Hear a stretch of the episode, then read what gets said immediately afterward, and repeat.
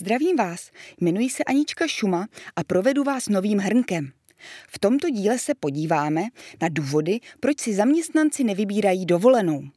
Čísla prozradí, kdo umí během volna odložit práci a povíme si, proč by měl být povolený šlofík v zaměstnání. Vybírají si vaši lidé dovolenou včas? Průzkumy ukazují, že téměř polovina českých zaměstnanců si nevyčerpá do konce roku všechno volno. Většinou zatím stojí pocit, že kvůli svěřeným úkolům zkrátka nemají na odpočinek čas. Tato domněnka ale bývá milná. Vychází z toho, že si zaměstnanci především u duševní práce neumí nastavit její hranice. Pokud si však vaši kolegové nechávají volno, aby jim v případě nemoci nahradilo sick days, ukazuje to spíš na špatnou firemní kulturu.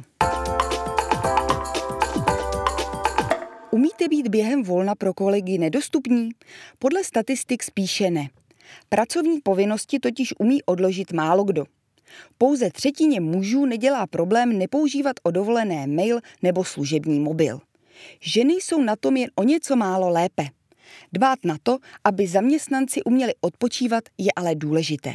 Pokud se některým vašim lidem běžně stává, že kolegy bombardují z dovolené e-maily, jako by seděli vedle nich, neváhejte je na to upozornit, že dovolená je přeci čas k odpočinku i pro ně. Dlouhodobá práce ve dnech volna totiž vede ke ztrátě motivace nebo až k vyhoření.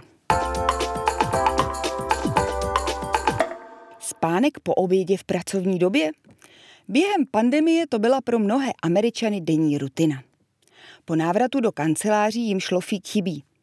Nejvíce se po něm stýská mladším generacím, kteří si podle průzkumu chtějí ve všední den schrupnout až třikrát častěji než jejich starší kolegové. A například firmy jako Google, Uber, Huffington Post nebo Cisco už dnes menšího šlofíka lidem tolerují. Jen z něj ještě nemají oficiální benefit. I to by se však v budoucnu mohlo změnit, jelikož odpočinek má pozitivní vliv na efektivitu, ale i zdraví zaměstnanců. A to je dnes ode mě vše. Ať se vám dobře pracuje, ale i odpočívá.